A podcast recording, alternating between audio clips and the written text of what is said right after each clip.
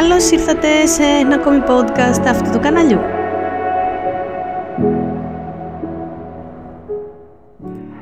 Το σημερινό podcast έχει να σας πει πολλά αν ενδιαφέρεστε να ανοίξετε το δικό σας e-shop. Δεν έχει ιδιαίτερη σημασία το αντικείμενο, να σας πω την αλήθεια, αλλά έχει ιδιαίτερη σημασία να έχετε το χρόνο και την υπομονή, αλλά και τη διάθεση, να μπορέσετε να το τρέξετε σωστά. Δεν είναι τόσο εύκολο όσο ακούγεται το «Α, εντάξει, θα πάρω 10 προϊόντα και θα τα πουλήσω». Υπάρχει πολυπλοκότητα από πίσω, την οποία θα σας την αναλύσω σε αυτό το podcast και ελπίζω να σας φανεί χρήσιμη. Επειδή τυχαίνει να είμαι ιδιοκτήτρια κάποιου e-shop και επειδή τυχαίνει να έχω ανοίξει με πολλούς συνεργάτες μου εκ νέου τα e-shop τους, νομίζω ότι θα σας φανούν πάρα πολύ χρήσιμες οι πληροφορίες που θα σας πω, διότι αφορούν step by step όλα τα προβλήματα που αντιμετωπίσαμε εμείς ως μη γνώστες στην αρχή, αλλά και όλα τα προβλήματα τα οποία λύσαμε τελικά και με τον τρόπο που τα λύσαμε. Τι θα πρέπει δηλαδή να προσέξετε από τη στιγμή που είστε αποφασισμένοι να κάνετε αυτό το βήμα. Και φυσικά τι έχετε να περιμένετε από αυτό. Ο μεγαλύτερος μύθος που έχω ακούσει σχετικά με τα e-shop είναι ότι είναι πολύ εύκολο. Δεν είναι εύκολο, είναι μια επιχείρηση. Είναι μια επιχείρηση που δραστηριοποιείται απλά στο ίντερνετ. Δηλαδή, εκεί που θα πουλούσατε ρούχα για παράδειγμα ή κοσμήματα σε πελάτες οι οποίοι περνάνε έξω από το κατάστημά σας, πλέον πουλάτε πανελλαδικά ή και παγκόσμια δεν θέλω να σας κουράσω με τις αναλύσεις γύρω από το αντικείμενο ή τη σκέψη ή οτιδήποτε μπορεί να έχει ο καθένας στο μυαλό του. Το μόνο που θέλω να σας πω είναι ότι κανένας δεν γεννήθηκε να ξέρει και σίγουρα κάθε αρχή είναι και δύσκολη. Ωστόσο, αν το πιστεύετε πολύ και έχετε εμπιστοσύνη στον εαυτό σας και πραγματικά θέλετε να ασχοληθείτε με αυτό, είναι ένας δρόμος ο οποίος, ναι, είναι κερδοφόρος. Ένας δεύτερος μύθος που υπάρχει γύρω από τα e-shop είναι ότι δεν χρειάζεται να κάνεις έναρξη επιχείρησης ή να έχεις κάποια έδρα, κάποιο φυσικό κατάστημα. Σύμφωνα με την νομοθεσία που ισχύει μέχρι σήμερα, θα πρέπει κανονικά να κάνετε έναρξη επιχείρησης, θα πρέπει δηλαδή να έχετε τη δική σας ταμιακή και το αφημί σας το επαγγελματικό για να μπορέσετε να λειτουργήσετε το e-shop σας και σίγουρα θα πρέπει να υπάρχει και μια έδρα στην οποία σε περίπτωση ελέγχου θα μπορούν να βρούνε ό,τι ζητήσουν και ό,τι χρειάζονται για τον έλεγχο που θα σας κάνουν. Σε κάποιες πολύ εξειδικευμένες περιπτώσεις μπορεί αυτός ο χώρος να είναι και η αποθήκη του σπιτιού σας. Όμως θα πρέπει να μιλήσετε με κάποιον νομικό σύμβουλο για να σας κατατοπίσει και να σας εξηγήσει τι ακριβώς περιλαμβάνει η νομοθεσία σύμφωνα με αυτό. Και αφού τελειώσετε με την γραφειοκρατία, η οποία είναι απαραίτητη, το ξαναλέω, θα χρειαστεί να δείτε το αντικείμενο το οποίο θα δραστηριοποιήσετε, δηλαδή τι θα είναι αυτό που θα πουλάτε, καθώς επίσης και την επωνυμία ή αλλιώς το λογότυπο της επιχείρησής σας. Το λογότυπο συνήθως το αναλαμβάνουν διαφημιστικές εταιρείες είτε γραφίστες ε, προκειμένου να μπορέσουν να σας φτιάξουν το λογότυπο με τέτοιο τρόπο ούτως ώστε να είναι αντιληπτό στο χρήστη, να είναι κατανοητό και να είναι ευέλικτο στη χρήση του σε οποιαδήποτε πλατφόρμα και οποιαδήποτε μορφή εσείς θελήσετε. Είναι επίσης μύθος ότι το λογότυπο δεν παίζει πολύ μεγάλη σημασία σε ένα brand. Είναι μεγάλος μύθος αυτό. Το λογότυπο έχει πάρα πολύ μεγάλη σημασία καθώς από αυτό σας αναγνωρίζουν οι χρήστες και οτιδήποτε χτίζετε το χτίζετε πάνω σε αυτή την επωνυμία. Αν δηλαδή αργότερα θελήσετε να αλλάξετε την επωνυμία, ίσως να κάνετε και ζημιά στην επιχείρησή σας. Γι' αυτό θα πρέπει να δώσετε λίγο παραπάνω χρόνο στον εαυτό σας και να πάρετε μια πολύ σοβαρή απόφαση σχετικά με το κομμάτι του λογοτύπου και της επωνυμίας της επιχείρησής σας. Το επόμενο βήμα και αρκετά σημαντικό είναι να δημιουργήσετε τη δική σας ιστοσελίδα. Η ιστοσελίδα σας θα πρέπει κατά κύριο λόγο να είναι σωστά τεχνικά δομημένη, να είναι λειτουργική δηλαδή, να μην πέφτει το site, να είναι γρήγορο, να είναι εύκολο στο χρήστη να κατανοήσει το προϊόν αλλά και να το αγοράσει και σίγουρα βοηθάει πάρα πολύ στο να είναι αυτό που λέμε μοδάτο, διότι στα e-shop υπάρχουν εξελίξεις συνέχεια. Και η αλήθεια είναι ότι το 2022 ήταν η χρονιά στα e-shop τα οποία προσπαθούσαν να μιμηθούν και να αντιγράψουν με ωραίο τρόπο πάντα τα social media, δηλαδή στην ουσία το περιβάλλον το οποίο βλέπετε στα social media accounts σας, στο Instagram, στο Facebook. Και εφόσον τελειώσετε με τη δημιουργία του e-shop και των νομικών από πίσω πλαισίων των οποίων θα χρειαστεί να δημιουργήσετε, περνάμε στη δημιουργία των social media account της επιχείρησής σας, θα πρέπει να επιλέξετε σε ποια μέσα θα βγείτε. Θεωρητικά για αρχή πρέπει να είστε σε όλα και θα πρέπει να έχετε συχνότητα και ποσότητα όπως έχουμε αναφέρει και σε προηγούμενο podcast. Εδώ ένα σημαντικό tip που θέλω να σας δώσω είναι ότι ναι μεν είναι καλό να χρησιμοποιούμε φωτογραφικό υλικό από το site μας ούτως ώστε ο χρήστης μπαίνοντας από τη διαφήμιση ή το post να μπορεί να δει το ίδιο προϊόν στο website για να μην μπερδευτεί. Απ' την άλλη όμως μπαίνοντας στο website θέλει να δει περισσότερα πράγματα. Οπότε καλό είναι να υπάρχει η ίδια φωτογραφία αλλά να υπάρχουν και άλλες φωτογραφίες για να γίνεται αντιληπτός στο χρήστη τι βλέπει και πώς είναι αυτό το προϊόν που βλέπει στη φωτογραφία. Και μιας και είπα φωτογραφία, είναι πάρα πολύ σημαντικό το κομμάτι της φωτογράφησης στο δικό σας e-shop. Αυτό το λέω και το αναφέρω διότι έχω ακούσει πάρα πολλές φορές κάποιους να λένε «Έλα μωρέ θα το βγάλω εγώ με το κινητό μου». Όσο καλό κινητό κι αν έχεις, την άποψη και την αντίληψη του φωτογράφου, το edit του φωτογράφου καθώς και την, το πώς θα στήσει το προϊόν ή το μοντέλο ο φωτογράφος, σίγουρα δεν μπορούμε να την έχουμε. Αυτό που θα σας πρότεινα εγώ σε αυτή την περίπτωση για να μπορέσετε να έχετε καλά αποτελέσματα και διαφημιστικά και πολισιακά αλλά και να γλιτώσετε χρόνο από τον εαυτό σας ε, είναι να κάνετε μια κεντρική φωτογράφηση με έναν επαγγελματία και φυσικά δεν αναιρούμε την περίπτωση στην οποία εσείς οι ίδιοι μπορείτε να βγάλετε κάποιες λήψεις και να τις χρησιμοποιήσετε είτε στο website είτε στα social media της επιχείρησής σας αλλά σίγουρα η κεντρική φωτογράφηση καλό είναι να είναι από κάποιον επαγγελματία. Και εφόσον έχετε φτάσει σε αυτό το στάδιο στο οποίο πλέον μπορεί ο χρήστης να μπει μέσα στο site σας και να ψωνίσει από αυτό τα δικά σας προϊόντα, έχετε κάνει τη φωτογράφησή σας, έχετε το απόθεμά σας, ήρθε η ώρα να διαφημιστείτε για να πουλήσετε. Όπως σας έχω αναφέρει και σε προηγούμενα podcast, η διαφήμιση δεν είναι μόνο ότι πληρώνουμε. Η διαφήμιση είναι και ό,τι προσπαθούμε από πίσω να χτίσουμε, τόσο ώστε να μας διαβάζουν τα μέσα αυτά κατάλληλα και να μπορεί να μας βρει ο χρήστης πιο εύκολα. Μια γενική αναφορά σχετικά με τα μέσα τα οποία θα πρέπει να χρησιμοποιήσετε για τη δική σας προβολή και κατ' επέκταση τη διαφήμισή σας είναι όλα τα social media τα οποία μπορούν να ανταποκριθούν στις ανάγκες του προϊόντος σας. Επιγραμματικά κάποια από αυτά είναι το Facebook, το Instagram, το TikTok, η Google, το Scrooge, εξαρτάται από το προϊόν και το αντικείμενο το οποίο πουλάτε. Πριν ξεκινήσετε όμως τη στρατηγική marketing την οποία θέλετε να χτίσετε είτε μόνοι σας είτε με τη βοήθεια κάποιου εξειδικευμένου συνεργάτη μιας διαφημιστικής εταιρείας, είναι πολύ σημαντικό να σιγουρευτείτε ότι οι ενδυνάμοι πελάτες σας μπορούν να σας βρουν παντού και μπορούν να βρουν σε κάθε μέσο όλες τις πληροφορίες τις οποίες χρειάζονται.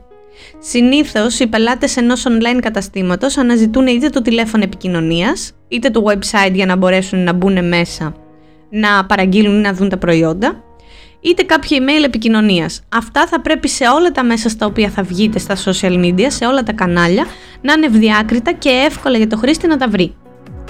Και μιας και μιλάμε για το διαφημιστικό κομμάτι, είναι άξιο αναφοράς να πούμε ότι δεν χρειάζεσαι, τουλάχιστον όχι στην αρχή, δεν χρειάζεσαι τρελά λεφτά για να διαφημιστείς. Όμως θα πρέπει να σου είναι κατανοητό και να είσαι συμφιλειωμένος με αυτή την ιδέα ότι στην αρχή επειδή ακόμα σε μαθαίνουν οι χρήστες και επειδή δεν έχουν κάνει κάποια παραγγελία από εσένα για να είναι πελάτες σου θα πάρει ένα μικρό διάστημα, ένα διάστημα προσαρμογής και ας πούμε ότι είναι γνωριμίας το διάστημα αυτό, προκειμένου οι χρήστες να μπορέσουν να παραγγείλουν από εσένα. Άρα είναι εξίσου μύθος το ότι ανοίγοντας ένα e-shop ε, αρχίζει και δουλεύει και είναι όλο αυτό κερδοφόρο. Στην αρχή πάντα πρέπει να επενδύσεις λίγο παραπάνω από αυτό που ίσως βγάζεις, ούτως ώστε να μπορέσει αργότερα αυτό που έχεις χτίσει να είναι κερδοφόρο και λειτουργικό. Όμως με σταθερά βήματα και με σωστή διαχείριση όλων των απαραίτητων πραγμάτων από πίσω, πίστεψέ με, μειώνεις το χρόνο που θα χρειαστεί όλο αυτό να χτιστεί και αυξάνεις τις παραγγελίες σου. Ας υποθέσουμε λοιπόν τώρα ότι έχεις φτιάξει όλα τα προηγούμενα βήματα, είσαι έτοιμος, έχεις αρχίσει και πουλάς μέσα από τις διαφημίσεις, τα social media κανάλια σου και το website σου, έχει αρχίσει το ενδιαφέρον του χρήστη να ανεβαίνει και αρχίζουν και γίνονται κάποιες παραγγελίες είναι πάρα πολύ σημαντικό και πολύ κομβικό κομμάτι, το κομμάτι του πάμε καλά μέχρι το κομμάτι του δεν πάμε πλέον καλά. Και αυτό θέλω να το αναφέρω γιατί είναι πάρα πολύ σύνηθες στους χρήστες να βλέπουν συνέχεια διαφημίσεις, βλέπουν διαφημίσεις από εκατομμύρια e-shop κάθε ημέρα στα social media προφίλ τους. Θα πρέπει να τους δώσεις στην ουσία το κομματάκι αυτό το οποίο είναι άξιο για να ψωνίσουν από εσένα. Είτε αυτό μπορεί να είναι το προϊόν σου γιατί δεν το έχει κάποιος άλλος, γιατί το έχει σε πολύ καλύτερη τιμή. Είτε θα πρέπει να είναι αυτό που τους προσφέρεις, αυτό που τους παρέχεις, η υπεραξία που λέμε. Είναι πάρα πολύ σημαντικό κομμάτι και το after sale. Το after sale το οποίο μπορούμε να το χωρίσουμε σε δύο τμήματα. Το ένα τμήμα γίνεται από τη στιγμή που παραλαμβάνει ο χρήστης την ε, παραγγελία του. Για παράδειγμα, μπορεί να έχεις μια ωραία συσκευασία ή να μυρίζει ωραία ή να το έχεις μέσα ένα κουπόνι έκπτωσης για την επόμενη παραγγελία του ή ακόμα μπορείς να κάνεις και after sale με το κομμάτι των newsletter που έχουμε αναφέρει σε προηγούμενο επίσης podcast με τα newsletter τα οποία μπορείς να υπενθυμίζεις στο χρήστη ότι είσαι εδώ, ότι συνεχίζεις προσφορές, ότι έχεις νέα προϊόντα μέσα, ότι ίσως του κάνεις κάποια έκπτωση, κάποιο δώρο γιατί έχει ξαναψωνίσει από εσένα. Όλο το κομμάτι του after sale βοηθάει στην ανάπτυξη και στις περιόδους στις οποίες μπορεί για κάποιο λόγο η κινητικότητα να είναι λίγο μικρότερη αλλά και στις περιόδους που η κινητικότητα είναι μεγαλύτερη. Αυτό που θέλω να ξέρεις και να το βάλεις καλά στο μυαλό σου είναι ότι για όλα τα e-shop, τα οποία θεωρητικά είναι επιχειρήσεις, υπάρχουν σεζόν στις οποίες είναι αρκετά καλά πολισιακά και υπάρχουν σεζόν στις οποίες υπάρχει μια μεγάλη πτώση. Αυτό δεν έχει να κάνει απαραίτητα με το κομμάτι της διαφήμισης ή του δικού σου website, αλλά έχει να κάνει γενικότερα με τη ροή του χρήματος στην οικονομία και τον τρόπο τον οποίο οι άνθρωποι θέλουν να διαθέσουν τα χρήματά τους στην αγορά. Και πολύ σωστά πιθανόν να απορείς πώς εσύ θα γνωρίζεις ποια σεζόν είναι πιο κατάλληλη για να μπορέσεις να επενδύσεις χρήματα εκεί για να είναι κερδοφόρο και ποια σεζόν πέφτει λιγάκι ας πούμε η δουλειά. Αυτό η αλήθεια είναι ότι δεν μπορώ να στο απαντήσω μέσα σε αυτό το podcast, όχι γιατί δεν θέλω, αλλά γιατί θα πρέπει να κάνουμε μία πιο ιδιαίτερη κουβέντα τέτα-τέτ μεταξύ μας για να μπορέσω να αναλύσω λιγάκι το προϊόν το οποίο πουλάς καθώς επίσης και τη σεζόν την οποία πρέπει να το πουλάς σε μεγαλύτερη συχνότητα ή μικρότερη γιατί το κάθε προϊόν έχει διαφορετική ε, χρειά και διαφορετική σεζόν. Τα καλοκαιρινά για παράδειγμα γνωρίζουμε ότι είναι το καλοκαίρι, τον υπόλοιπο χρόνο όμως τι κάνεις; Πάντα υπάρχουν λύσεις να κρατήσεις το ισόψιο ενεργό όλο το χρόνο. Και τώρα η αλήθεια είναι ότι μου έδωσε ένα πάρα πολύ καλό πάτημα να σου εξηγήσω γιατί όλο ένα βλέπεις καταστήματα να έχουν πάρα πολλές κατηγορίες προϊόντων μέσα. Βλέπεις για παράδειγμα ένα e-shop με γυναικεία ρούχα να έχει μέσα και γυναικεία αξεσουάρ, κολλιέ, βραχιόλια, καπέλα ή ακόμα βλέπεις να έχουν γυναικεία αντικείμενα τα οποία μπορεί να είναι προς χρήση από τη γυναίκα. Ισιωτικές για τα μαλλιά, πιστολάκια και οτιδήποτε άλλο μπορεί να χρησιμοποιήσει μια γυναίκα για τη δική της περιποίηση. 99% 9 στις 10 φορές ε, αυτό συμβαίνει διότι προσπαθούν να πιάσουν όλες τις σεζόν και όλες τις εποχές προκειμένου να είναι λειτουργικό το e-shop τους. Είναι κατανοητό, είναι δεκτό, δεν υπάρχει ιδιαίτερη ταυτότητα πλέον στα e-shop εκτός από πολύ μεγάλα brand τα οποία έχουν πολύ συγκεκριμένες κατηγορίες τα οποία και αυτά έχουν βάλει μέσα πλέον στα e-shop τους μικρές διαφορετικές κατηγορίες ούτως ώστε να μπορούν να καλύψουν την ανάγκη του χρήστη. Ένα ακόμα μεγάλο και σημαντικό κομμάτι το οποίο χρησιμοποιούν πάρα πολλές εταιρείες για την πρόωθηση των προϊόντων τους είναι οι εποχιακές εκτόσεις. Και δεν αναφέρομαι στις εκτόσεις που γίνονται από τον εμπορικό σύλλογο που είναι κάθε καλοκαίρι και κάθε χειμώνα στο τέλος της χειμερινής ή καλοκαιρινής περίοδου, Αναφέρομαι σε εκτόσεις ή προσφορές που κάνουν μέσα στο δικό τους το e-shop. Για παράδειγμα, παίρνεις δύο προϊόντα και πληρώνεις το ένα, είναι ένα συν ένα δώρο. Παίρνεις τρία προϊόντα και πληρώνεις τα δύο, παίρνεις στην ουσία δύο συν ένα δώρο. Σου κάνουν πιθανόν δωρεάν μεταφορικά, σου δίνουν κάποιο δώρο έξτρα με κάποιο ποσό και άνω της παραγγελίας σου. Όλα αυτά τα tips και τα tricks που κάνουν οι επιχειρήσεις είναι προκειμένου να μπορέσουν να κρατήσουν ψηλά τις παραγγελίες στα e-shop τους. Θα σου πρότεινα αν είσαι έτοιμος να ανοίξεις e-shop ή αν έχεις ήδη ένα e-shop και είσαι στην αρχή, να ψάξεις να βρεις τι μπορεί να σε συμφέρει και σένα να κάνεις από όλα αυτά, γιατί πλέον ο κόσμος είναι αρκετά εξοικειωμένος με αυτές τις προσφορές και στα περισσότερα e-shops δείχνει ότι τα προτιμά και τα επιλέγει, οπότε του δίνεις ένα έναυσμα παραπάνω να ψωνίσει από το δικό σου e-shop και όχι από το δίπλα. Ένα ακόμα κομμάτι το οποίο με ρωτάνε πάρα πολύ συχνά αν είναι σημαντικό για να ανοίξεις ένα e-shop είναι το κομμάτι των ε, υπαλλήλων. Αν θα χρειαστείς δηλαδή υπάλληλο από την πρώτη μέρα.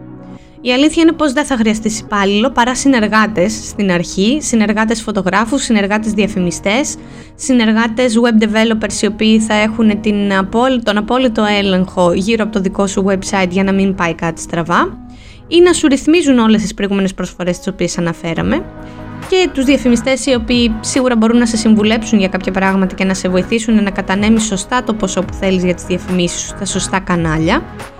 Ε, και από εκεί και πέρα σίγουρα θα χρηστείς και υπαλλήλους. Τον πρώτο καιρό όμως, επειδή ο όγκος συνήθως στον e-shop δεν είναι τεράστιος, ε, μπορείς να εξυπηρετήσεις και μόνος σου. Και συνήθως δημιουργείται μια απορία σε αυτό το κομμάτι, στο πώς να ξέρω εγώ τι να απαντήσω, πώς να ξέρω εγώ τι να πω, πώς να διαχειριστώ το χύψη θέμα που μπορεί να προκύψει.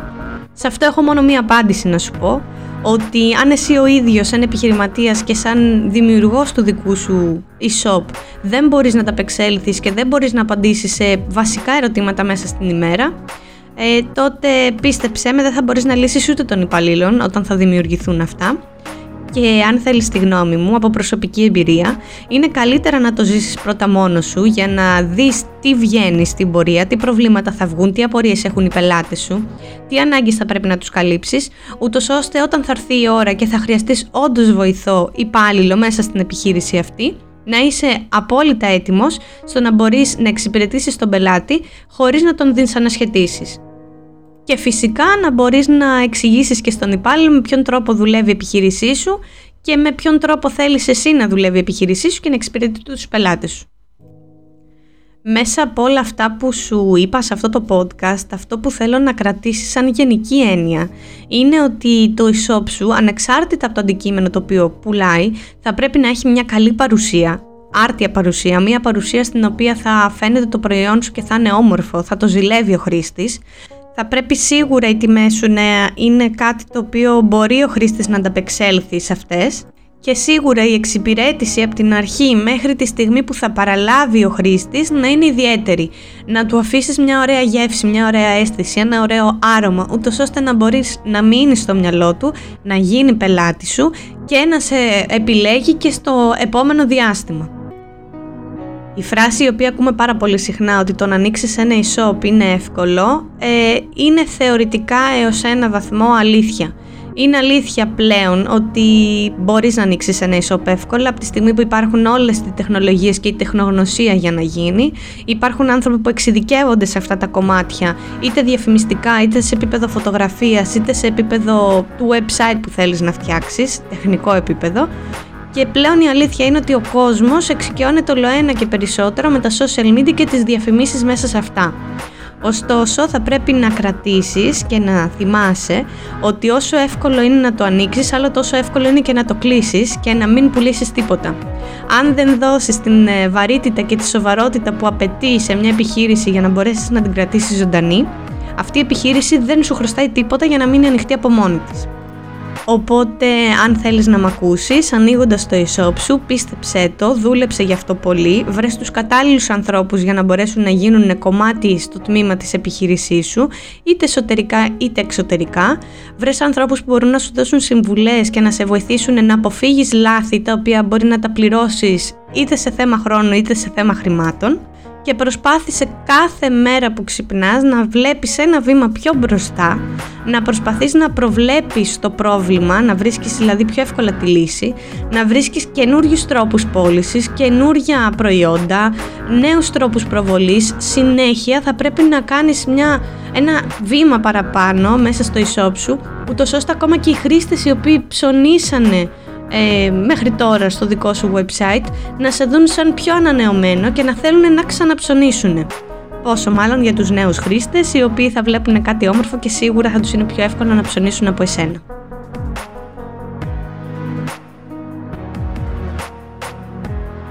Αυτό ήταν το σημερινό podcast. Ελπίζω να σας φάνηκε χρήσιμο. Η αλήθεια είναι ότι το να βγεις στην αγορά εργασίας με ένα e-shop να πουλάς κάποια αντικείμενα μέσω του ίντερνετ σε πολλούς από εσάς φαίνεται ξένο και είναι ξένο για πολλούς από εσάς, όμως υπάρχουμε εμείς από πίσω, οι οποίοι είμαστε εδώ πέρα για να σας βοηθάμε σε οτιδήποτε χρειαστείτε. Δεν είμαστε θεοί, δεν τα ξέρουμε όλα, όμως με την πολυετή εμπειρία που έχουμε πίσω από τα κομμάτια του e-shop, μπορούμε να σας βοηθήσουμε σε όλο το κομμάτι της διαχείρισης αλλά και της ε, δημιουργίας του δικού σας e-shop και δεν έχετε να φοβηθείτε τίποτα. Το μόνο που χρειάζεται είναι να αγαπάτε αυτό που θέλετε να κάνετε, να μην το κάνετε για να το κάνετε, να, θα πρέπει να το αγαπάτε, θα πρέπει να το δείτε σοβαρά σαν μια επιχείρηση ενεργή και γιατί όχι να μπορεί παρακάτω να ανοίξει θέσεις εργασίας και να μεγαλώνει χρόνο με το χρόνο, να αυξάνει τις θέσεις εργασίας, να αυξάνει τις πωλήσεις και να είστε και να είμαστε όλοι κερδισμένοι.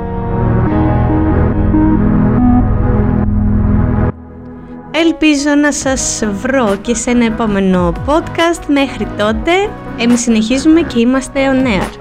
Φιλιά πολλά!